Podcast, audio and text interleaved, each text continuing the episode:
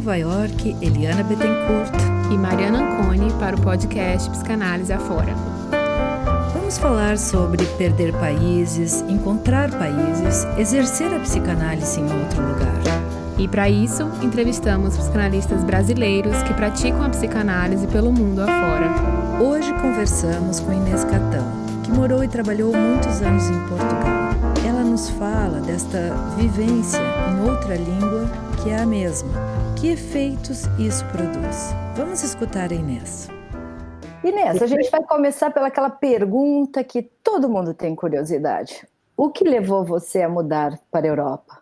Bom, a mudança para Portugal, ela foi uma contingência familiar. No meu casamento, a gente decidiu por essa mudança e meu ex-marido, atualmente é ex-marido, é de família portuguesa, de Lisboa, e já tinha, ele já tinha vivido em Portugal e tinha desejo de voltar a viver lá. Então, esse foi o, o, o mote para essa mudança para Portugal. Nós ficamos pensando que várias gerações de analistas participaram desses movimentos migratórios, né? Nós sabemos que, claro, são momentos diferentes, momentos políticos, momentos pessoais, mas qual o motivo para mudar de país? Quais os aspectos que são levados em conta? Bom, naquela época em que nós mudamos, 1991, o motivo direto né, foi esse que eu aleguei, porque de fato eu tinha pensado em fazer um doutorado na França, mudar para a França, porque tem tudo a ver com a minha formação na psicanálise, mas eu estava com nessa altura com 10 anos de formada e nesses primeiros anos eu tinha vindo da medicina, feito residência médica, mas ao mesmo tempo tive essa proposta familiar e eu também tinha esse desejo, estava constituindo a minha família, então eu concordei com essa proposta. No, naquele momento o Brasil passava né, por uma situação muito difícil, diferente da que vive hoje, também difícil, mas uh, no interregno entre essas duas uh, épocas houve um momento muito próspero no Brasil. Naquela época, não tendo sido a principal razão de saída, essa razão da dificuldade socioeconômica brasileira fez parte da decisão logo após a nossa saída, foi houve o plano Collor e toda uma série de dificuldades em função dessas mudanças acontecidas aqui no Brasil. Então, essa situação sociopolítica, econômica do Brasil tem levado nos últimos anos a essas saídas migratórias intensas, como no momento está levando, de novo, uhum. muitos brasileiros para vi a viver fora, principalmente em Portugal. Então, é uma nova leva, já de alguns anos para cá, de ida de brasileiros para Portugal e que tem a ver, no meu entendimento, com essas mudanças sociopolítico-econômicas que o Brasil atravessa. Inês, qual foi o seu percurso enquanto psicanalista em Portugal? Eu fui para Portugal com a indicação de procurar a Maria Belo, uhum. que era a psicanalista lacaniana, minha formação sempre foi uma formação lacaniana, já desde o Rio. E quando eu fui para Portugal, me indicaram que procurasse pela Maria Belo, que era e continua sendo a psicanalista lacaniana mais conhecida aqui no Brasil. Então eu fui procurar por ela para dar sequência à minha formação. A Maria Belo já tinha um grupo de trabalho dela, existem dois grupos de trabalho eh, de psicanálise lacaniana em Portugal, qualquer dos dois já existia naquela época. O grupo da Maria Belo, que é ligado, que é, ela é membro da ALI, Associação Lacaniana Internacional, esse grupo dela tem uma filiação com a Ali, que eu não conhecia até então, mas que né, desenvolvi uma transferência com esse grupo, com essa escola, a Ali, e com alguns membros dela. E o outro grupo que existe é o grupo que se chama Antena do Campo, que é o grupo que tem à frente o José Martinho, uhum. que é um grupo é, milleriano. Uhum. Então, eram os dois grupos, mais ou menos de mesmo tamanho, que existiam já e que seguem existindo. Uhum. É, é, uma coisa curiosa, é uma particularidade né, da psicanálise lá em Portugal, que as pessoas que frequentam um, elas frequentam também o outro grupo. São grupos pequenos, são grupos de cerca de 10 pessoas cada um, e elas meio que frequentam os dois grupos e as atividades propostas pelos dois grupos. É interessante você está falando, então, não existe uma lealdade, seja ali, seja o grupo mileriano, as pessoas, como os grupos são pequenos, elas participam de, dos eventos que cada grupo organiza. É. Eu não, eu não sei se eu não, não, não consigo saber se é pelo motivo do, dos grupos serem pequenos, efetivamente são, mas isso acontece desde aquela época. Eu digo isso porque eu voltei a frequentar Portugal com alguma frequência, né? Eu uhum. tenho ido a cada seis meses, e nessa reaproximação, eu nunca tive distante, mas houve um tempo, logo o tempo inicial de volta ao Brasil, em que eu tinha que colocar uma grande, um grande esforço de trabalho no Brasil, eu uhum. sigo colocando, mas agora tenho me reaproximado de Portugal e encontrei um cenário bastante semelhante ao que eu conhecia naquela ocasião, uhum. em termos da psicanálise. Então, eu não sei se se deve ao número de pessoas em cada grupo ou a quantas outras razões que se deve, mas é o fato que as pessoas frequentam os dois grupos, às vezes são filiadas a um, mas frequentam o outro. Enfim, a psicanálise, de modo geral, em Portugal, numa comparação com o Brasil, a França ou a Argentina, que eu acho que são os países onde ela floresce, floresceu e floresce mais, é, eu, eu, me refiro à psicanálise lacaniana, né, por isso eu não estou citando a Inglaterra, ela, a psicanálise em Portugal ela é tímida comparada com esses países, sobretudo a psicanálise lacaniana. A psicanálise em Portugal,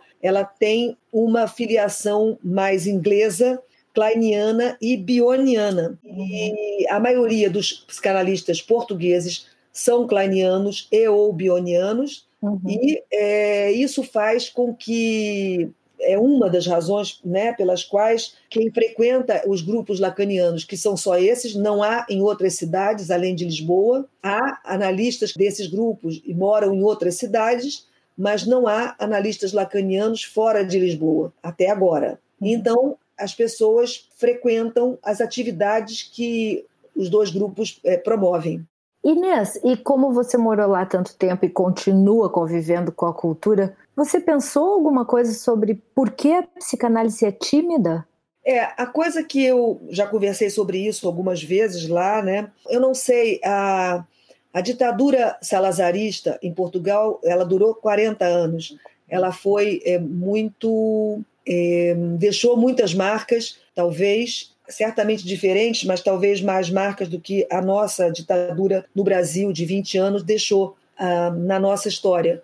Bom, é, eu acho que talvez isso tenha sido uhum. um motivo. Também Portugal, como país, ele não foi, não se considerou desde sempre um país da Europa, embora geograficamente seja. Uhum. É, sempre né, se considerou, tem toda uma forma do português falar de si que é como um cantinho à beira-mar plantado é, quase se excluindo, quase em posição de se excluir da Europa, já né, lá embaixo e pequeno. Uhum. Então, isso é uma coisa escrita e falada por eles, é, sobretudo na época anterior à entrada formal política como uhum. membro né, é, da comunidade europeia. Então, eu creio que toda a história de Portugal, em que influi né, esse imaginário e essa geografia na constituição desse imaginário português, tem, tem vários escritores que falam disso muito bem, né? Eduardo Lourenço, por exemplo, a própria Maria Belo se uhum. dedicou a falar sobre isso em artigos.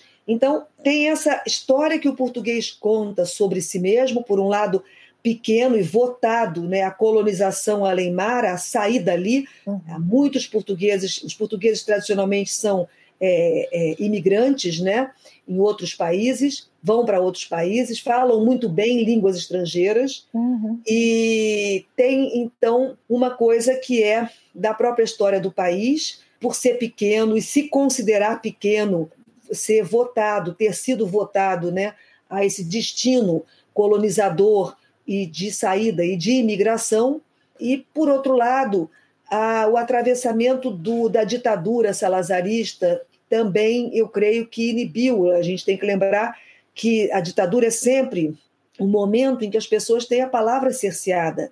E a psicanálise, ela é o uso livre, aspas no livre, aspas no livre por uma questão da própria psicanálise, da liberdade, o que é isso à luz né, do inconsciente, mas a psicanálise ela é o lugar da liberdade da palavra.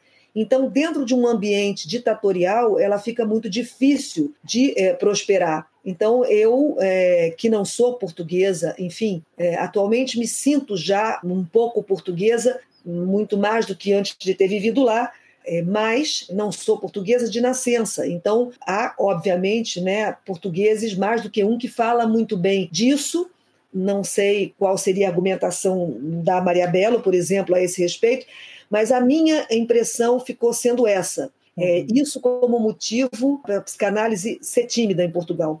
Muito interessante. Nossa, você falou uma coisa linda aqui, esse lugar da liberdade da palavra. Quais são os clichês que existem em relação à psicanálise em Portugal?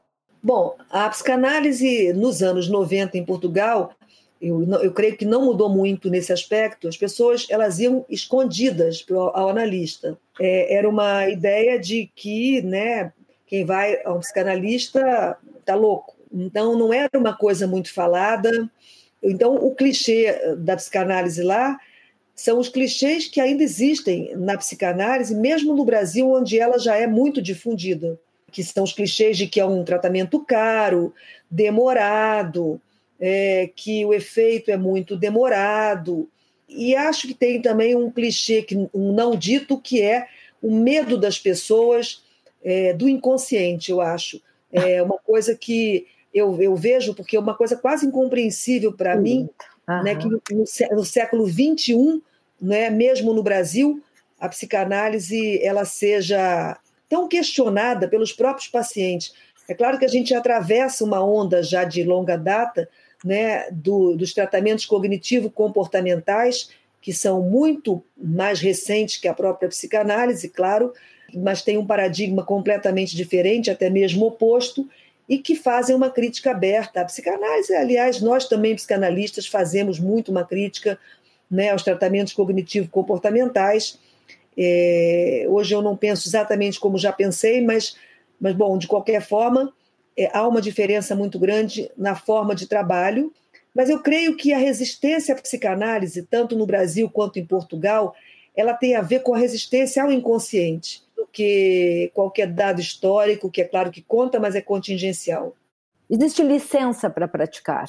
Não, não, não, não existe. A psicanálise, né, como vocês sabem muito bem, ela é um ofício, ela não é uma profissão. Hum. É, há um movimento grande, há e houve no Brasil, às vezes ele reacende uh, um movimento de querer a formalização da profissão de analista, isso é, uma, é totalmente contrário ao que, ao que se pensa na psicanálise, né, lacanianos, né, não pensamos que isso seja possível nem desejável. Em Portugal, não, não há licença para praticar, você tem que ter é, a sua licença para abrir um consultório, hum. é, é a licença que te dá a tua formação anterior. Eu, como médica, quem é psicólogo, como psicólogo, uhum. não sei como fica a situação de quem não tem nenhuma dessas formações, mas eu tenho colegas que são filósofos de formação, no grupo do Martinho, todos são uhum. filósofos de formação, inclusive o próprio Zé Martinho, é, acho que basta ter um curso superior, né, Sim. creio.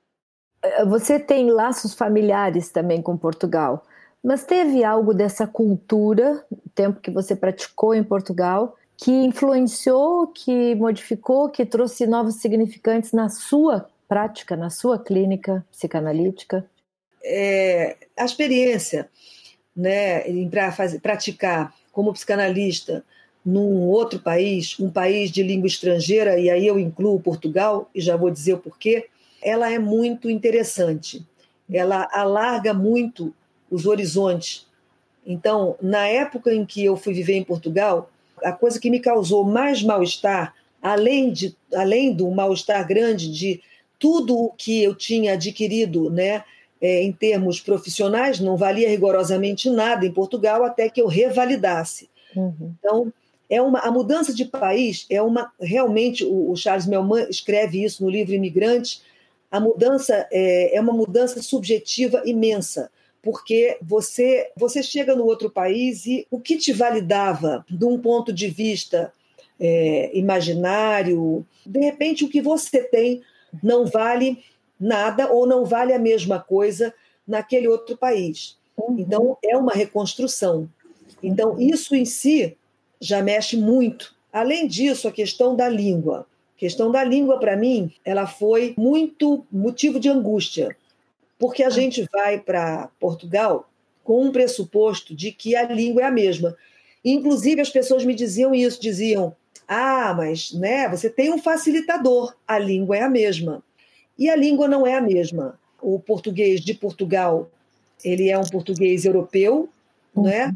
É, Saramago uma vez disse, né, respondendo a uma jornalista, que quem tinha sotaque somos nós. Ele tinha uma posição de que a língua ela é de Portugal e dos portugueses, e a marca, o sotaque, que é a marca subjetiva né, da apropriação da língua pelo sujeito, ele eh, se referia, é um equívoco dele, né, a, do ponto de vista da psicanálise, mas ele, ele, aí ele tinha uma posição bem de colonizador, enfim, eh, embora eu seja muito grata a Saramago pelo Nobel de Literatura, uhum. mas é, o, o Saramago tinha essa posição, enfim, pelo menos isso é uma parte da posição que ele tinha, expressada numa entrevista, em que ele dizia: quem tem sotaque são vocês, né? Uhum. Nós.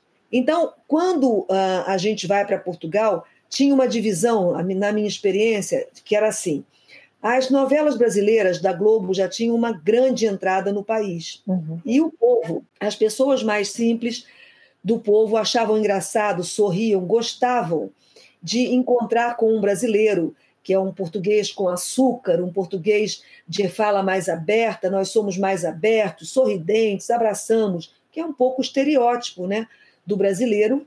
E o português do, de Portugal, o português europeu, ele é mais consonantal, ele é fechado, coincidente um pouco com a própria postura dos portugueses de, de até então. Né? Uhum. Hoje eu não sei se a postura dos portugueses em relação aos brasileiros, mesmo os portugueses né, é, é, digamos assim, do povo, se é a mesma. Mas para o interior, sim, é uma postura mais amigável, porque geralmente o povo do interior é mais amigável, mas nas grandes cidades não, sobretudo porque o brasileiro né, é, disputando lugares de trabalho que não são muitos em Portugal. Portugal é um lugar muito pequeno. Então, já, já estava difícil a situação na época em que eu vim embora de Portugal, ainda não tanto, mas é, se acentuou a situação da dificuldade, né? a maior é Grécia e Espanha, mas uma situação de, de, de dificuldade de trabalho em Portugal. Portanto, eu não sei como é que eles hoje pensam essa inundação de brasileiros. Naquela época, o povo, é, anos 90, o povo achava simpático o brasileiro, e quanto mais intelectualizada a pessoa era, mais ela era restritiva ao português do Brasil, ah. a fala portuguesa do Brasil, que infringia as normas do português de Portugal, inclusive, antecipando, colocando o invertendo o uso do pronome, né, começando, né, com o pronome na fala, né, e outras diferenças. Então, quando eu cheguei né, em Portugal, eu me considerava né, uma pessoa bem falante do português no Brasil. Uhum. Quando eu cheguei em Portugal, eu tive que passar por inúmeras né, situações de brincadeira, inclusive né, na família, de, em relação a isso. Quando eu cheguei, eu me senti constrangida a me comportar de uma forma diferente. Hoje, conversando com o Maurício Lessa, que vive lá, que é mais jovem do que eu e que está vivendo, começou a viver outro dia, três anos, uma época outra, de Portugal e dele, ele se coloca engraçado, porque ele se coloca de uma forma completamente outra. Uhum. Ele não quer nem saber. É, ele vai poder falar sobre isso para você se já não falou. Então ele se coloca de uma forma totalmente outra. Uhum. Talvez menos anos de análise, naquela altura já tinha anos de análise, mas tinha menos do que hoje. Ou também né, características particulares, pessoais. Eu tinha família lá, né, e eu não queria fazer feio para a família. Né? Então eu, eu, eu me fiquei muito mais fechada, contida na forma de falar, de me portar. Você acha que isso teve algum atravessamento na sua posição de analista? Eu acho que sim. É, é, lá, lá, no tempo em que eu tive em Portugal, a minha clínica ela foi né, muito menor do que a de hoje. Né? Claro, né, eu estou de volta ao Brasil fazem 18 anos. E eu estava num, num, percurso que, que eu tinha 10 anos quando, de percurso quando cheguei a Portugal. Né? Então, naquela época, é, e eu não trabalhava, não tinha circulação social que eu tenho aqui, por ser meu país e por estar aqui há muito mais tempo. Eu tinha circulação social, busquei por ela, obtive muita. Tinha, inclusive, meu orientador de mestrado e doutorado, que, é o, que foi o Amaral Dias, que era um analista muito conhecido em Portugal e que foi muito meu amigo né, no tempo em que eu vivi lá. Mas, é, evidentemente, que não dá no mesmo. Então, é, apesar disso tudo, eu não, não trabalhava no serviço público e a clínica ela era menor. Uhum. Mas eu acho que posso supor, é, aí é uma suposição, que esse constrangimento da forma de estar e também o constrangimento da forma de falar contamina e faz uma diferença na clínica. Ao mesmo tempo em que a, a escuta abre, porque você passa a, a se equivocar, que é uma coisa bacana, é, ao mesmo tempo em que a forma de falar o português diferente, ela abre para o equívoco dos dois lados, do analisante e do analista, o que eu acho que é positivo, ela pode ter, e é claro que aí é, um, é, é uma coisa a ser trabalhada pelo analista, um efeito também de é, é, uma, certa, uma certa preocupação com isso. Uhum. Quando você está aqui no Brasil como analista, com analisantes da mesma língua, se perde essa, da mesma língua com aspas, se perde justamente, cria-se um, uma situação de perda né, dessa noção de que ninguém fala a mesma língua, né? E de que o equívoco está dado, faz parte do ser humano, mal entendido também. Então, não, não falamos a mesma língua, não podemos dar por entendido, quando você ouve alguma coisa do analisante, você não pode tomar como entendido aquilo que foi dito. Não é um cacuete do analista, é para ser questionado porque aquilo o Lacan falava, né, o que se ouve é significante. Uhum. Então, o que aquela pessoa quer dizer é uma coisa, o que ela efetivamente diz é outra, porque há o inconsciente. E, da mesma forma, quando eu recebo o que alguém diz, por exemplo, estou falando com vocês agora, eu estou tentando organizar a minha fala, daqui a pouco eu cometo algum ato falho, né? se, se é que eu já não cometi algum e nem percebi, e como chega com ato falho ou sem ato falho, como é que chega para vocês, que aliás já são atravessadas por outra língua porque moram em outro país, é completamente diferente. Até seria depois curioso ver na minha fala o que, que chama atenção para vocês hoje, que não são que são brasileiras, mas não moram no Brasil. Isso é uma coisa que me chamou muito a atenção, trabalhei sobre isso, quis fazer a minha, te, a minha dissertação de mestrado nesse tema, mas o Amaral Dias vetou, porque achava que isso não era possível como tema naquela ocasião no ISPA, para uma, uma dissertação de uh, mestrado em psicologia, em psicopatologia. Uhum. Ele tinha razão, é, eu agradeço a ele essa intercessão, mas ficou no ar. É um tema que continua me interessando. É, eu tenho um artigo escrito sobre isso, gostaria de poder escrever mais sobre isso, mas depois né, andei e tive outras uh, preocupações respondo da minha parte aqui enquanto entrevistadora. Uh, várias vezes na sua fala me vem lágrimas aos olhos, porque toca em temas que nós vivemos aqui a cada segundo, do que está sendo dito e o que não está sendo compreendido e o que não deve ser compreendido. Enfim, uh, é, é uma posição, como você disse, que abre no sentido desse imaginário que nós trazíamos já feitinho e que tem que se desfazer, uhum. essa posição de estrangeiro, e ao mesmo tempo tem algo que nos deixa um pouco mais tímidos, como você falou. É interessante isso do que você está trazendo do equívoco, né? É, que está na escuta do analista e poder escutar significantes. E, e eu fico pensando, por exemplo, na tua clínica em Portugal, se os brasileiros é, tinha uma preferência de repente por analistas ou tem, enfim, que falam português do Brasil, ou se isso não faz tanta diferença, né? Já que é uma língua que ela se aproxima, mas ela também tem aí algo de, né, de uma diferença radical, assim, né? É, eu acho que tem um engodo que leva o analisante brasileiro que vive em Portugal a procurar o analista brasileiro, hum. porque é uma coisa, é uma ideia de maior conforto no início. Eu não nego que, que que haja algum. Né? A pessoa vai falar na própria língua é, e, na própria língua, na sua, na língua da qual, para você a língua materna, veja, a língua materna para um brasileiro, ela é né, a, a, o português do Brasil.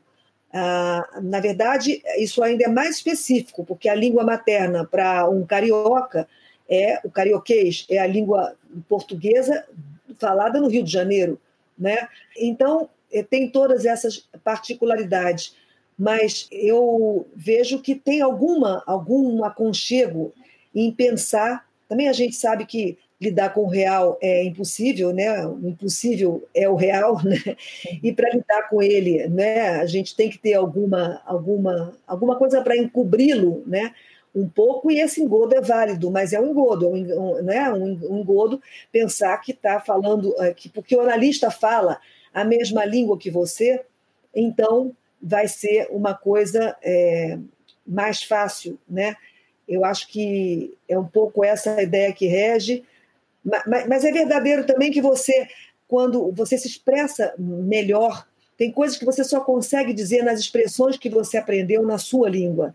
É, tem, tem, tem brincadeiras sobre isso que até o Porta dos Fundos né, faz, que é aquele pessoal que né, vocês conhecem. Conhecemos. Então, tem, tem, estou me lembrando de um em particular do, do Fábio Porchat, falando que a gente já sabe, né, da a mala dele que segue e ele não consegue embarcar no voo, né, a mala e, e as pessoas dizem, né, senhora, sua mala embarcou para Miami. E ele diz, ah, que ótimo, ela queria tanto conhecer Miami. né? E ele querendo brigar com a pessoa que fala inglês, mas ele não domina o inglês, aparentemente não dominava quando ele gravou esse episódio, sei lá, e ele dizia, né, no, no, não, não, não.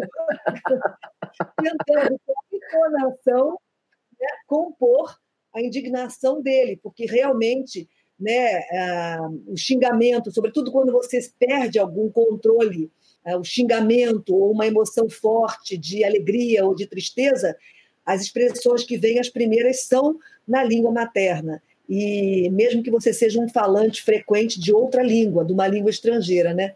Mas para mim, é, é, a, a, vivência em Portugal ela foi muito. Se tivesse sido só por isso, é claro que não foi, né? Eu tenho um filho nascido em Portugal, que é alfacinha, é, é, ela foi muito maior do que isso, mas é, a vivência em outra língua que é a mesma me fez para mim um efeito como de uma psicanálise. É claro que eu fiz e faço e fiz muitos anos de análise, mas é, ela tem um efeito, não sei se só sobre um analista, um efeito de análise, um efeito de você viver na prática essa coisa da estimidade, do estimo, do que é o mais próximo e mais externo a você. Aquela língua encarnando isso, aquela língua que é a sua, mas não é a sua, que você estranha e que ao mesmo tempo, é, e que também estranham quando você fala então, é uma coisa que, que você, sobre a qual você tem o domínio e não tem o domínio. Então, dá a você uma possibilidade enorme de você consentir com esse não domínio da língua. Acho uma, um, de um valor imenso essa experiência para os analistas que estão. Uhum, uhum, uhum. É, é, como nós estamos aí no tema da língua, tem uma discussão antiga, né, Inês? Em que língua se faz análise? É, na língua da rua, Uh, em inglês, se eu estou aqui, em francês, se eu estou na França, ou na língua materna, como você falou? Eu acho que a gente sempre faz análise na língua materna, embora, mesmo que a gente fale com um analista de outra língua. Uhum. É, eu me explico. Eu, eu tive durante 10 anos, já, já estando no Brasil, eu tive uma analisante brasileira que mora na França, por exemplo. Uhum. É, e ela, a gente começou esse trabalho, eu estava lá em Nice, no tempo em que eu fiz o pós-doutorado lá, ela começou em presença e depois esse trabalho continuou por telefone é, até outro dia. E ela, ela tem uma questão que é dela, ela é casada com um belga, ela é brasileira, casada com um belga, e ela tem uma questão com o francês, que ela não se apropria do francês, já se apropriou muito, é óbvio. Ela mora há muitos anos na França, mas tem uma questão. Mas como é a língua de uso dela, muitas vezes quando ela estava tá, falando em português, algumas palavras ela já esqueceu, né? Do como é que a gente usa, isso acontece, vocês sabem disso. Uhum. Esqueceu como é que fala, né? Uhum. E fala uma coisa revezada, que é muito interessante, né? De ser aproveitada pelo analista. Então, a análise dela era em português, mas muitas vezes acontecia dela esquecer uma palavra, um termo e ter que falar trechos inteiros em francês ou mesmo em inglês, porque ela, né, ela fala inglês e trabalha, é, o trabalho dela era muito em inglês. Então eu dizia, fala, fala na, fala na língua que te ocorrer. Às vezes eu dizia em português como é que era, quando eu sabia, né, dizia como é que era em português, às vezes não, e às vezes é, você via, que é uma questão que eu me fiz algumas vezes, de saber quando é que é um ato falho, quando é que não é. Quando é que a pessoa, né? Quando é que a pessoa desconhece a, a norma culta da língua no Brasil, quando ela né, conhece, mas esqueceu. Ah, então fica numa, numa certa confusão ali. Em né? geral, eu acho que a gente deve escutar como uma fala do inconsciente e como um ato falho. Hum, uhum. As trocas, os esquecimentos, os lapsos, as novas composições da língua que são feitas. Mas aí é uma experiência é minha como analista, dela como analisante, as duas brasileiras, ela em outra língua. É, eu tive, é, não, não, me lembro agora de nenhuma outra situação na época em que eu estive em Portugal, vivendo lá, mas recebi brasileiros, como recebi portugueses. Você tinha brasileiros que estavam tão aculturados que falavam português? Sim, tinha, e eu própria falava português de Portugal. Não no início, uhum. mas eu fui me aculturando.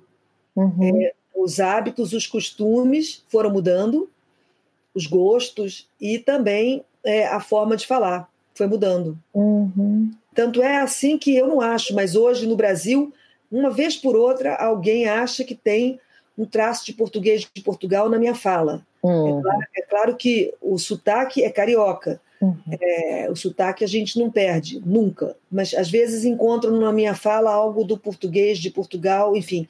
É, eu gosto muito do jeito do português de falar, é, eu gosto muito da língua portuguesa, gosto muito do trabalho com a língua, não só do trabalho psicanalítico, mas do trabalho literário com a língua, né? É, então, para mim, tudo isso me alargou, me, me aumentou o repertório, aumentou a circulação na língua. Então, foi uma vivência muito importante. Mas, sim, é, tinha brasileiros que é, falavam português de Portugal. E daí vocês trocavam para o brasileiro ou trocavam só às vezes? Era uma mistura, uma mistura, né? Ah, uma tendência de predomínio do português do Brasil mas com uma mistura consentida dos dois lados, uma, uma mistura consentida das, das, duas formas de falar, né? É, nós uh, pensamos, algumas pessoas não entendem bem a pergunta, né? Você fala uma forma consentida, é uma boa expressão, porque a nossa pergunta para algumas pessoas, principalmente quando as línguas são muito diferentes, como francês, inglês, se às vezes atendendo um brasileiro pode acontecer algum pacto mudo entre o analista e o analisante, enquanto sendo os dois estrangeiros. Hum, os dois, digamos, um é brasileiro, o outro. Não, não os dois brasileiros são estrangeiros Sim. e estão morando em outro país. Uhum. Né? Você, brasileira, morando em Portugal, o paciente brasileiro morando em Portugal. Tá. Aí a língua está muito próxima, então você diz que há um consentimento. Quando a língua não é tão próxima, será que é possível que alguns pactos mudos, tipo assuntos que não se toca, temas delicados, como se fosse uma. Nós fôssemos é. íntimos em algum tema e nós coincidimos em não falar sobre ele? Olha, eu acho que isso pode existir como tendência, mas cabe a um trabalho do analista não alinhar nesse pacto, né? Uhum. É, não há, não pode haver pacto mudo, né, uhum. né, é, entre analista e analisante. Uhum. É, não pode haver um pacto desse tipo. É uhum. engraçado porque depois, na minha volta para o Brasil, eu fiz um tempo grande de análise com, um, com o Eduardo Vidal, não tem problema em dizer que é que é argentino, embora more no, no, Rio de Janeiro há muitos anos, uhum. mas tem sotaque argentino, né? E tem toda uma formação dele argentina, hábitos argentinos que são completamente diferentes dos brasileiros, né? E isso é percebido, isso passa na análise, quer dizer, a língua do, a língua do analista passa na análise, a língua no sentido amplo de toda a cultura na qual ele se banhou, né? E a, a língua, o modo dele de fala, mesmo que ele fale outra língua, por exemplo, atendendo, isso eu não sei porque eu não tenho essa experiência, vocês aqui têm, mas um brasileiro que fale inglês uhum. e atenda como analista em inglês, mas o, o, a, o sotaque, por melhor que ele fale a língua inglesa, né, o sotaque está presente, porque é uma marca indelével, marca formadora, não sai.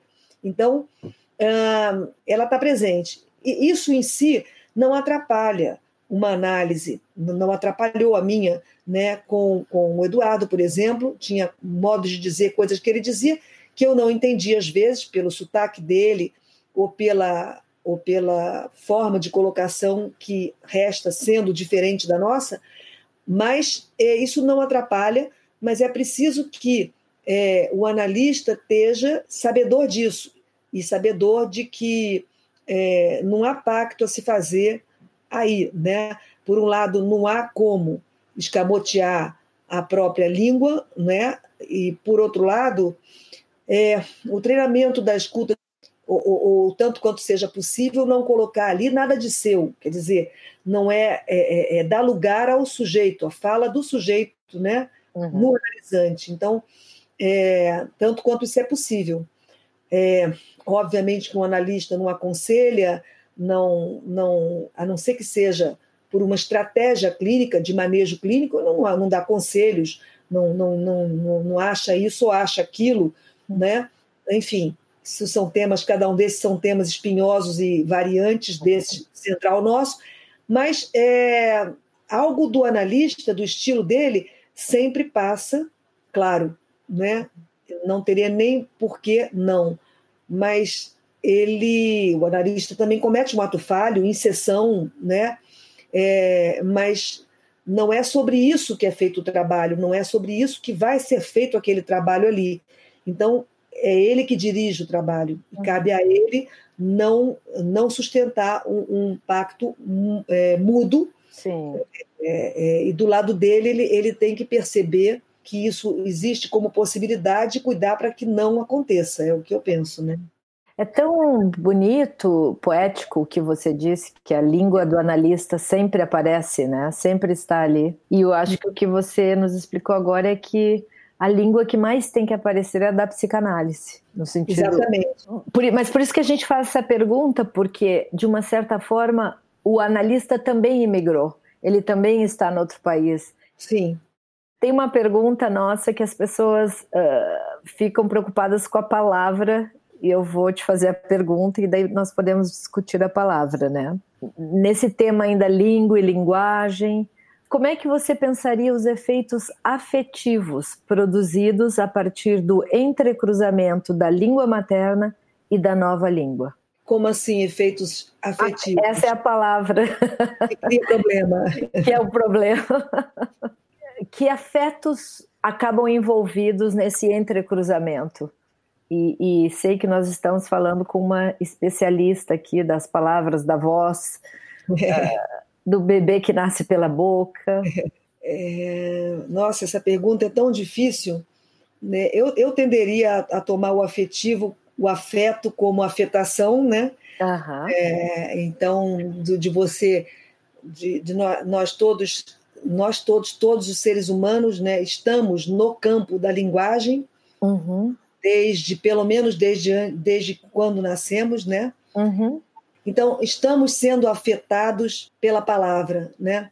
É, atravessados pela palavra, continuamente num processo de incorporação da, das palavras e de afetação pela palavra e de lidar com ela e de ressignificação. Hum. É, eu não, não sei bem como responder essa pergunta eu me lembrei, de repente eu me lembrei de uma outra, de uma paciente brasileira que eu tive na época em que eu estava lá em Portugal, que, mas que esbarra um pouco na resposta da pergunta anterior. Uhum. Ela era uma pessoa que tinha uma ligação muito estreita com é, uma pessoa da, do meio político brasileiro. Uhum e ela então tinha aquela coisa de ela tinha sempre as notícias mais fresquinhas sobre a política do meio político brasileiro, aquelas que ainda não estão nos jornais, né? Então a tentação do analista nessa situação, mas aí não, não tem a ver com, tem também, não sei. Me, me lembrei dela. Então tem aquela tentação de você querer se pegar no conteúdo do que ah, o analisante diz, e aí? E aí? O que aconteceu depois? Né? Querer saber mais sobre o conteúdo do que a pessoa está trazendo. É óbvio que isso não é a função do analista, você não está ali para isso, né? você está para escutar no que a pessoa fala, escutar aonde ela não se escuta, né? É, e a gente sabe como é que esse trabalho é difícil, né? É, escutar o equívoco, escutar ah, o tropeço e que passa batido, é sempre uma coisa que passa batido, assim, que a pessoa fala rapidinho, que você tem que estar muito atento para pegar, e, e, muito, muito ali, e, e nem sempre é, pega, mas tinha uma coisa, por um lado, tinha isso, de essa coisa de mais aconchegada, de vou receber uma pessoa do Brasil, uma, no caso, uma mulher brasileira um pouco mais jovem, mas dentro da mesma faixa, uhum. que é, isso traz um pouco essa coisa de proximidade que não é útil ao trabalho da análise, e também essa coisa de, nesse caso particular, de que, do, do conteúdo do que ela trazia, é, trazer esse interesse suplementar, né, de, e que também não ajudava ao trabalho da análise. Então, é, eu pensaria no afetivo por esse lado, do quanto que a palavra afeta e do que, que você faz com essa afetação do que você escuta. Uhum, uhum. E, e, e, mesmo, e, quer dizer, há situações sim que são. Dizer que tudo é igual, que dá no mesmo, não é verdade, porque você está fora do país e você está mais sensível, você está mais em dias mais do que em outros, né? Você é, eu escutei em 10 anos de Portugal, teve pelo menos uma vez que eu escutei, volta para o teu país, no meio da rua. Ah. Isso, isso não é nada agradável. E você tem dias que você está né, se sentindo com saudade de casa, da saudade do país. Né? Eu tenho filhos agora que moram fora, então vivenciam as, essas situações né, nas línguas em que eles estão. Né? É, a minha filha às vezes fala, né, ela mora na França e ela fala Ai, que saudade né, do, do jeito nosso de ser. Eu fui ao médico hoje, a médica é tão dura, tão fria, né? E, e, que saudade do nosso modo de ser tão mais caloroso, o que é verdade, que uhum. tem o seu né, que de verdade nisso daí. Então, a gente realmente se sente muitas vezes sozinho quando está numa língua estrangeira, a gente cansa, passou o dia ouvindo outra língua, mesmo que seja o português de Portugal, todo mundo falando aquela língua que não é a sua, e de repente você cansa e precisa estar tá sozinho, repousar daquela língua, ou com falantes que falam parecido com você, né? Uhum. Ou sozinho mesmo, para poder descansar daquele esforço, porque tem todo um trabalho subjetivo né, de se colocar se expressar ah, da melhor maneira possível na língua estrangeira. Então, em Portugal, o que eu vivi era mais a situação de estrangeiro na própria língua. Mas eu nunca vivi mais do que, do que três meses início, nunca vivi né, uh, ainda mais tempo do que isso num país de língua outra que não o português. Uhum. A, essa vivência, é claro que ela, é, ela, tende a ser mais radical, porque se você vive no inglês, você é brasileiro, hum. nem o engodo da questão da língua mesma, né, que se tem em Portugal, você não tem. Então, é totalmente outra língua mesmo, para valer. Mas esse é um tema até bem apaixonante, porque é de pensar os, fal os falantes de francês no Canadá, né, os falantes uhum. né, de, de inglês no Canadá, uhum. né, enfim, é, que também é uma vivência como essa que eu tive em Portugal. Nossa, quantos temas interessantes aqui, Inês. Porque a coisa que me tomou tanto aqui na sua fala é essa questão da língua como não só a palavra falada, mas tudo que envolve a língua, né? Toda essa questão da cultura que é outra língua, né? Pode uhum. até ser uma língua, como você disse, é, é a mesma língua, mas não é. E isso nos leva a um tema que nós escutamos muito, pelo menos nas nossas clínicas aqui, que é o isolamento que o imigrante vive. Existem vários momentos de isolamento, ou até de vai embora para o teu país, o que, que você está fazendo aqui. Isso aparecia muito nas sessões, atravessava a sessão de análise?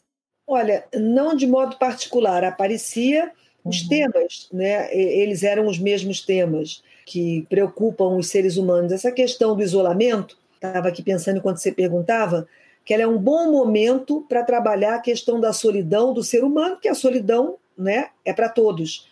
Né? Você nasce sozinho, morre sozinho. É, é, verdade que entre nascer e morrer tem um tempo em que você é acompanhado, se faz acompanhar de alguns outros, e que é necessário, uhum. uh, absolutamente necessário, formador e necessário que você se faça acompanhar de alguns outros, né? Eu que atendo crianças, crianças autistas, sei bastante quando você é, não se faz acompanhar de alguns outros, não é? O resultado que dá não é bom. Então, a solidão ela é para todos. Há momentos de maior solidão na vida e cabe a cada um né, lidar com isso e reinventar. É verdade que é, eu estou distante dessa experiência que eu tive, né, já há 18 anos, né, não estou nessa experiência, mas ela, ela deixou marcas, mas é claro que não dá no mesmo do que vocês que estão aí vivendo, imersas nessa experiência de viver em outra língua e trabalhar em outra língua. Né? É, a minha tendência é a pensar que, sim, é verdade que esse isolamento existe, que a gente tem momentos de isolamento e de tendência a, a ser isolado pelo meio ambiente e, em outros momentos, querer se isolar por não é, sentir é, troca com as pessoas. E se a gente se vale é, da palavra, né, quando a gente não pode se valer dela ou tem uma restrição no uso dela, é penoso, é muito penoso para a maioria de nós. É penoso também para um autista, né? É, eu tenho certeza que é. Então, ah, esse isolamento, é verdade que ele existe mais do que habitualmente quando você está no seu país, ele existe quando você está fora. É verdade, é claro que é verdade. Uhum. Né? É, é inegável. E acho que sim, que tende a aparecer como toda essa questão do se acostumar no, no novo país, das dificuldades práticas e das dificuldades é, outras, né, culturais, simbólicas, é, tem um risco muito grande que eu estou vendo agora em Portugal, que é de como a massa de, de brasileiros ela está muito grande, muito grande mesmo, uma coisa impressionante, e me incomoda a mim, que não estou vivendo lá e não sou portuguesa. Todo lugar em que você vai, todo lugar, sem exceção, tem um brasileiro. Uhum. Em Portugal, quando eu falo de Portugal, eu falo mais de Lisboa, uhum. mas os próprios portugueses da família e, e outros portugueses me deram esse retorno de que hoje não tem nenhum interior de Portugal nem o interior, onde não tenha brasileiro. É, e em Lisboa não tem um bar, um restaurante, um café que você entra que não tem um atendente. Uhum. É, nesse curso online que eu dou para Portugal, né, eu já tive três secretários que eles secretariam né, as aulas, já tive três secretários brasileiros.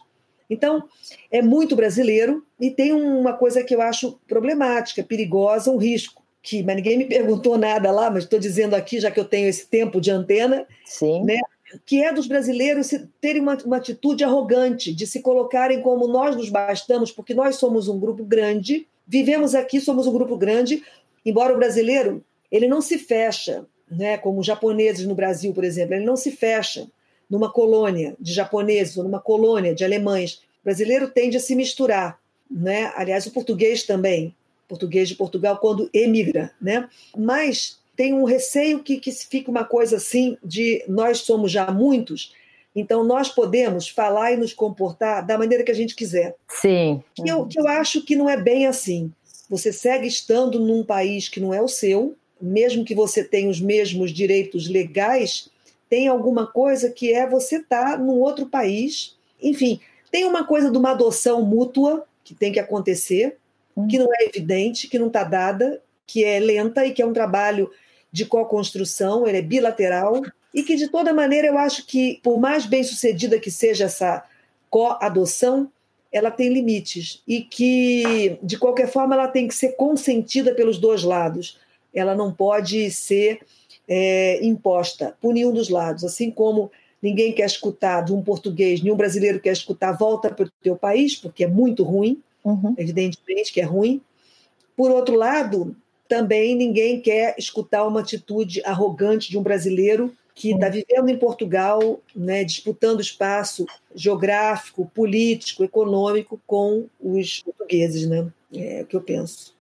Outra pergunta que nós sabemos que é difícil, mas que vai no que você está desenvolvendo aqui sobre a coadoção, sobre um consentimento que deve ser mútuo e que é demorado.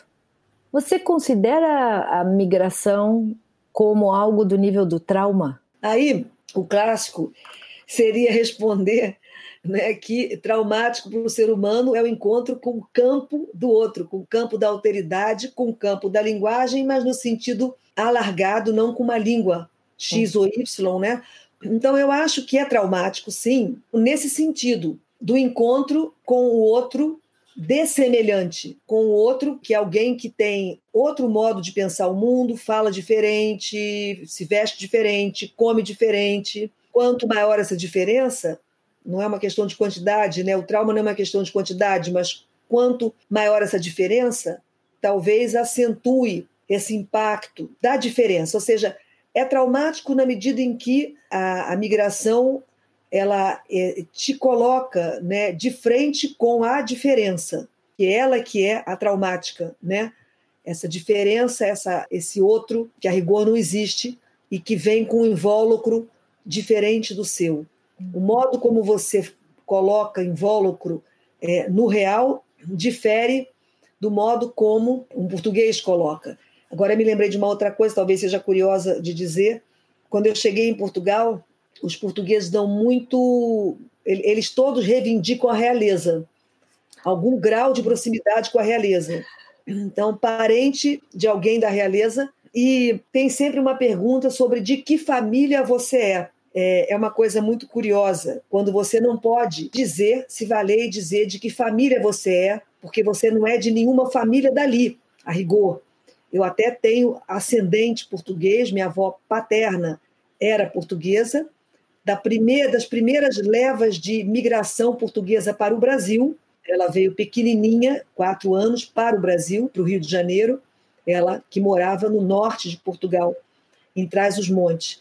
Então, a minha avó paterna era transmontana. Mas é, essa coisa de você reivindicar uma família, de você ter que dizer de que família, qual o seu pertencimento. Uhum. Quando eu vim para Brasília, já foi uma outra inserção, eu nunca tinha morado aqui, e aqui ah, também é pedido um pertencimento, mas é um pertencimento às instituições. Ah, o Brasil não, não, reivindica a realeza, a maioria né, do brasileiro não reivindica a realeza está longe dela. Mas aqui em Brasília, né, há uma reivindicação pelas instituições públicas, uhum. né? De, em que instituição pública você trabalha? Você trabalha onde? Na Câmara, no Senado, uhum. né?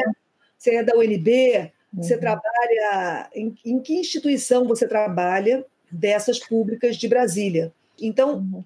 eu acho que a experiência é traumática, uhum. respondendo a pergunta, porque ela coloca você em condição momentânea, vamos supor, recém-chegado, mais vulnerável a se deparar com a diferença e com o outro na sua diferença.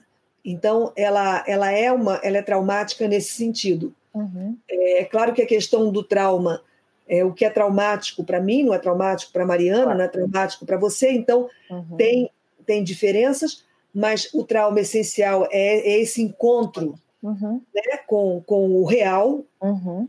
É, a gente não, por mudar de país, a gente não encontra com o real, mas a gente encontra com outros modos de lidar com ele e diferenças em relação ao nosso modo. Uhum. Então, isso eu acho que tem um valor de trauma, mas que pode ser é, estruturante. Ele pode, ele não, não é obrigatoriamente desorganizador, uhum. embora ele coloque você numa posição é, subjetiva diferente, como hum. diz lá o Belman nesse livro. Não sei se você escutou essa frase na sua clínica em outro país, mas muitas pessoas escutam algum paciente dizendo: Não quero nunca mais voltar para o Brasil. Do que se trata aí essa frase? Ou esse desejo, se a gente puder dizer? É engraçado porque a minha vivência disso hoje é escutar dos meus filhos que moram fora. O meu filho morou na Austrália dois anos e meio por razões profissionais e por razões profissionais também ele está mudando para o Canadá. Ele trabalha com animação, direção de animação, decidiu que para ele é melhor o Canadá do que a Austrália. Então, hoje mesmo, ele me disse: é, é, é muito curioso, é, é, é um pouco constrangedor. E, e, quer dizer, eu estou reatualizando essas questões, digamos assim, ah, neles. Quando ele chega, é, porque ele, ele, no momento está no Brasil, então serve até a essa reflexão. Ele está de passagem, saído da Austrália e indo para o Canadá. Uhum. E quando ele chega no Brasil, como nessa última vez, eu tenho que lidar com isso que eu já senti. Ele chega e diz: Que estranho, é tão estranho estar aqui, é tão estranha essa cidade. É, eu, aí eu respondo, né? Eu não, não, suporto muito bem ouvir isso, é muito difícil. É. E eu digo para ele: é de fato, né? É, essa cidade ela é estranha mesmo, mas parece mais estranha quando você morou um tempo fora. A sua cidade era outra. Né? Durante dois anos e meio, a sua cidade foi Sydney. Então, você não se sente mais em casa, porque ele faz essa referência aqui. Depois, ele se acomoda um pouco, passa um tempo, ele se acomoda um pouco, critica muito os hábitos daqui, porque ele já adquiriu outros, e depois se acomoda um pouco, e mas sempre refletindo nessa diferença. E depois, hoje mesmo, ele dizia: Eu acho que quando eu for embora dessa vez, não volto tão cedo. Eu não disse não volto mais, porque ele estava conversando comigo. Com a mãe. Mas ele disse algo muito próximo disso: ele disse: Eu não volto tão cedo. Eu acho que, de novo, né? tem uma coisa de como se fosse possível deixar para trás aquilo que te constituiu, te formou. Quando a pessoa sai do Brasil, essa nova imigração está saindo muito em função de várias coisas, em função da situação muito ruim que o Brasil atravessa no momento, sem dúvida nenhuma, mas também é em função de uma ideia que o brasileiro tem de pouca valorização, já foi chamado de complexo de vira-lata, uma ideia de que é, de uma melhora, vai melhorar de vida se sair do Brasil. Não obrigatoriamente. Em Portugal, muitos brasileiros são atendentes de balcão. Não, não sei se melhoraram a vida nesse sentido em relação ao que faziam no Brasil. Bom, tem um pouco de tudo. Mas existe essa ideia de que, ao sair do Brasil, a pessoa vai estar tá dando um passo para melhor, porque ela vai para o primeiro mundo e ela sai das dificuldades e ela, se for não for analisada, enfim, se ela não tiver um tempo de análise, não for né, atravessada pela análise, pela psicanálise, ela sustenta mais isso, que é, pode deixar para trás a história ou o que a constituiu uhum. e deixar para trás também o que é questão, o que é problema. É claro que não deixa, a pessoa leva com ela as suas, as, as suas questões, que são dela e que são independentes do país para onde ela for, elas vão se reatualizar num novo cenário, a vida não volta mesmo. Então, também, quando, quando a pessoa fala isso, também tem uma, uma um, um, querer esquecer de, da seguinte coisa: é que a vida não volta nunca. Você não volta para trás nunca, ninguém volta para trás, mesmo que fique no mesmo país. Então, eu não volto tão cedo. Né? Não volta nunca mais, porque quando ele voltar, ele volta outro. Eu não voltei de Portugal. Primeiro, porque eu não voltei para o Rio de Janeiro, eu voltei, eu vim para Brasília, onde eu nunca tinha vivido. Então, eu nunca voltei para o Brasil nessa medida em que eu voltei, que eu vim para Brasília. Mas também porque eu não voltei a mesma, eu voltei outra. Um, me lembro no início, logo que eu cheguei no Brasil, meu filho era pequenininho, esse tinha seis anos, e uma vez a gente andando no, de táxi, o táxi, o motorista com aquela intimidade dos brasileiros de falar um com o outro, ele virou para mim e perguntou: Mamãe, ele te conhece da onde? Adorei. Não me conhece de lugar nenhum, de lado nenhum, é porque a gente tem essa, essa forma de falar aqui no Brasil, essa, essa pretensa intimidade. E eu estranhei muito. A minha volta para o Brasil eu foi de estranhamento, foi um outro estranhamento. Uhum. Porque eu tinha me aculturado, eu era portuguesa, uhum. cheguei no Brasil e achava que todo mundo andava muito pelado, uhum. achava que todo mundo tinha muita proximidade de corpo. Física. Uhum. Uhum.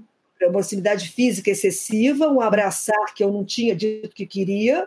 Uhum. É, eu vim para Brasília, Brasília é um espaço muito aberto, com muita luz, então isso me deu uma espécie de agorafobia, eu me senti invadida por muita luz, e eu consegui então entender o que, que um colega lá do grupo da Maria, do CPP, é, o Felipe, ele sentia, ele não gostava de muita luz, da luz muito solar. É, e, e, eu, a minha experiência, eu vinha de outros sonhos felizes de cidade, né? Uhum. Que eram né, Rio de Janeiro e Lisboa, que são cidades parecidas, são cidades meio redondinhas, né? É, é, velhinhas, mais Lisboa do que Rio, uhum. sujinhas, né?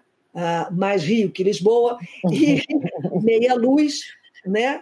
E, e, e, uma luz amarelada que eu gosto muito em Lisboa. E eu cheguei em Brasília, e Brasília é muito espaço, tudo aberto. A arquitetura modernista, que, da qual eu não gosto, do modernismo eu só gosto da literatura hum. modernista. Da arte você não gosta, né? Eu não gosto muito. Eu não tenho muito apreço pelo modernismo na arte em geral, excetuando a literatura. Tá. Ah, mas bom, vivo aqui. Uhum. Então, é, adquiri algum apreço, porque vivo aqui. Uhum. Mas, assim, não é aconchegante. Isso. E eu me senti invadida por tanta luz, tanta claridade, tanto espaço. Não me lembro mais o que isso tinha a ver não. com a nossa pergunta. Super, você está nos falando do nunca mais voltar. O que, que nunca mais voltar. A gente não volta mesmo, nunca é. mais a gente volta ao mesmo lugar. Então, acho que quando as pessoas dizem isso, eu não volto nunca mais, tem um desconhecimento de que não volta nunca mais mesmo, porque a vida não volta, não volta mais, é para frente, e, uhum. e, e, que se ela volta, é uma nova vinda, uhum. é, é, não é uma volta, porque ela vem outra. Uhum. Então, nessa afirmação, tem um querer desconhecer isso, tem uma coisa protetiva de querer desconhecer isso, não volto para o mesmo lugar, a ideia de não volto para o mesmo lugar. Agora, aquela pergunta, de novo, como a Mariana gosta de uh, esclarecer, algumas perguntas são para provocar. Existe uma migração feliz? Feliz entre aspas, óbvio. O que, que é a felicidade, né? a felicidade, ela, né, obviamente, ela não existe como totalidade, né? O que, que é a uhum. felicidade? Para a gente achar que o ser humano poderia ser feliz, ele teria que funcionar de uma outra forma e não segundo a pulsão. O que, que o Lacan diz da pulsão, que é o funcionamento do humano, né? Ele diz que a gente tem que revisitar a ideia de satisfação uma vez que existe a pulsão. Então, não tem um objeto específico, uh, nenhum objeto da necessidade satisfaz a pulsão, ela é força constante, ela é movimento, ela né? É, é isso com, com, que faz com que haja um movimento desejante com que não haja satisfação e, portanto, não seja possível felicidade, porque a felicidade ela é, ela é equiparada, ela é dimensionada, ela é falada como um estado de, de pleno atendimento daquilo que você deseja. E a gente sabe como é que isso é muito mais complexo. Estou me lembrando agora daquela colocação do Lacan, né? Você é, deseja o que você quer uhum. e, uhum muita atenção que a gente tem que ter com o que a gente diz que quer. Né? Será que a gente deseja o que quer? Então, a questão da felicidade ela não se aplica à vida do ser humano.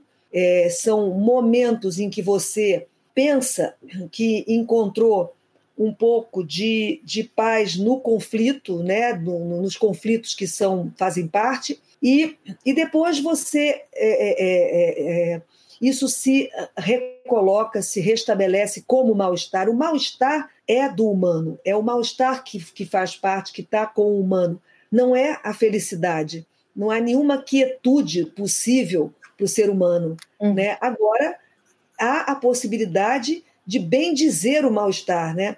Então, sobre essa questão da satisfação, estava me dando conta de uma coisa nesses dias e comentei num seminário de psicanálise que eu dou, quinzenal, ontem numa aula que eu dei, e, e de, comentava isso, é, eu me exponho ao, ao, falar disso, mas não tenho nenhum problema, é, sobre a satisfação. Então eu dizia que, porque satisfação tem a ver com o gozo de cada um, e eu dizia que é, a satisfação da pulsão e como é que a, a pulsão ela complexifica a ideia de satisfação, que é parente da ideia de felicidade, na medida que, que a pulsão se satisfaz até de não ser satisfeita. E, e, tem a questão da sublimação, que é todo um campo para abordar no Freud, no Lacan, e de um destino da pulsão. Mas eu me lembrava e dizia para elas que eu estou ficando especialista em ir a um lugar sem ir a um lugar. Como assim? Né? Há 15 dias, há 15 dias não, há uma semana atrás, eu estava em Blumenau. Uhum. É, no sul do Brasil. Mas fui né, a, a Blumenau, Santa Catarina, e não fui a Blumenau, eu fui a, a, um Blumenau. A qual Blumenau eu fui? Eu fui a um Blumenau a trabalho. Uhum. É, cheguei e é, conheci as amigas que me convidavam, trabalhei, cheguei numa quinta-feira à noite, trabalhei uh, sexta-feira, trabalhei sábado, Claro que eu conheci as pessoas, encontrei os sotaques de Blumenau, uhum. encontrei as perguntas no modo Blumenau uhum. é, de ser e de estar. É, conversei, trabalhei com eles e, e voltei. E não andei pela cidade de Blumenau, porque é, quando a gente vem de fora né, do país para um outro país, isso acontece muito com os franceses no Brasil eles preveem e fazem muito bem um período de passeio além do período de trabalho. Para isso eles vêm em férias, né? Há vários períodos longos de férias, né? Na França, é, todos os santos, enfim, é, vem ou verão e eles vêm com mais tempo. Tá certo. Mas quando você está dentro do Brasil e vai para uma outra cidade do Brasil, né? Você nem sempre faz essa previsão. Você vai e volta. É. E, e você, é, quando vai conhecer alguma coisa da cidade que foi trabalhar, é corridinho, um pouco o que eu fiz em Blumenau. É, claro que os colegas do, do lugar facilitam a vida para você, diz vai aqui, vai ali, vai aqui, vai ali. Então, é, a felicidade, ela, ela não existe, ela é ela, ela faz parte dessa ilusão necessária né, do ser humano. É claro que é, com isso a gente não está dizendo para as pessoas mergulharem numa profunda infelicidade, eu me lembrei agora de uma outra passagem sobre essa coisa da satisfação, que ontem mesmo eu me lembrei. É, o Jerusalém contando que um dia ele, num restaurante, acabou de comer, isso é comum no Brasil. O garçom perguntou: satisfeito? E ele disse: é claro que não. é, claro, né? é claro, ele deve ter brincado depois, porque senão seria de uma grosseria enorme socialmente, para alguém que não frequenta a psicanálise, é de uma grosseria enorme dizer isso, mas é, se a gente ficasse satisfeito né, com aquele uhum. restaurante, com aquela refeição, a gente nunca mais voltava lá. Sim. Uhum. E, e, então, eu acho que a, a migração ela, ela é feliz em, e ela é infeliz. Uhum. A minha migração para Portugal, que durou 10 anos, ela tinha uma coisa muito boa de eu me sentir muito bem é, lá. Eu gosto de muitas coisas nos portugueses, em Portugal eu me sinto em casa quando eu vou a Portugal, é, eu sinto um grande acolhimento na língua portuguesa, é, eu me sinto muito bem, porque é um país que tem uma produção literária importantíssima, que, aliás, eu explorei pouco por, na época em que eu vivi lá, porque eu fui numa época em que, para mim, era muito mais importante explorar a psicanálise do que a literatura, uhum. mas me sinto muito feliz em Portugal, mas evidentemente essa felicidade ela é pontual e ela ela logo logo vem o mal estar de é, que que eu posso fazer com isso. Esse mal estar vai ganhando cores e nomes diferentes a cada vez assim como a própria felicidade. É, foi uma migração feliz uhum. na medida em que eu aprendi muito com ela. É, eu nunca tinha morado fora do Brasil Uhum. Morei vários anos, me aculturei, uhum. foi muito rico, uhum. uh, foi muito engrandecedor de mim enquanto sujeito, Tive muitas chances, muitas oportunidades. Acho que é uma experiência que, inclusive, se transmite. Os meus filhos saíram do Brasil é, e estão fazendo essa experiência no momento, então tem uma transmissão aí é, de um certo gozo também, né, que os pais transmitem ao, ao, aos filhos. Uhum. É, e é, é, então, ela, ela, a minha foi uma migração feliz. Fiz amigos que eu tenho até hoje, aprendi muito e tenho às vezes desejo de voltar a viver em Portugal. Não sei se algum dia isso vai se realizar, porque eu tenho muita, muito trabalho no Brasil à minha espera, mas tenho ido com muita frequência, porque com a frequência, eu digo muito, é uma vez por, a cada seis meses, é muita porque é possível, uhum. né? E ela foi, teve momentos de infelicidade, é claro, de solidão, uhum. de isolamento, de culpa pelo afastamento da família de origem, uhum. de culpa por estar vivendo bem, né? E às vezes você fazer a fantasia de que a, a, a família que você deixou não está tão bem uhum. quanto, é, quanto você, né? Ah, foi então teve momentos de infelicidade, de ter muitos muitos momentos em que eu numa força, numa energia de trabalho imensa, né? Que é a de uma pessoa é, bem jovem, né? Que eu era ah, não ter a quantidade de trabalho que fazia jus àquela energia naquele momento, porque uhum. eu estava fora do meu ambiente de origem, e tive que recomeçar lá, né? Então é, teve momentos de teve muitos momentos de dificuldade criar os filhos pequenos sem a família de origem apoiando uhum. é, sem família sem as mulheres da família de origem apoiando uhum. né e é, muitos momentos de é, de fantasia de ser seria mais reconhecida se estivesse no próprio país do que lá, né? Uh, e a ideia também que é causa da infelicidade é de achar que você está perdendo alguma coisa. Estou aqui e estou perdendo. Eu ficava sabendo das notícias do Brasil e na psicanálise aconteciam muito mais coisas no Brasil do que em Portugal. Então, sim, efetivamente, eu estava perdendo né, muita coisa no Brasil ao estar lá mas estava ganhando outras. Né? E a gente sabe que não há ganho sem perda para nenhum de nós. A gente sempre, né, aonde quer que a gente esteja, a gente sempre está perdendo alguma coisa e ganhando outras coisas. São opções, em boa parte inconscientes, e é, tem uma dose da gente dizer sim para isso que a gente não sabe, isso que a gente não, não domina, uhum. que, que é, que é o inconsciente, né? Inês Catão, você nos deu uma entrevista de uma generosidade e brilhantismo que não temos palavras para agradecer, como se diz em português. Uh, mas eu vou tentar dizer as palavras muito obrigada. Uh, realmente uh, gostaríamos de ficar com uma entrevista insatisfatória para poder te entrevistar outras vezes. Já é que agradeço a oportunidade de falar disso tudo, né? É, é, enfim, é, é só agradecimento. E aqui encerramos mais um episódio do podcast Psicanálise Afora. Fique ligado na nossa página e saiba das datas para as próximas entrevistas. Até lá!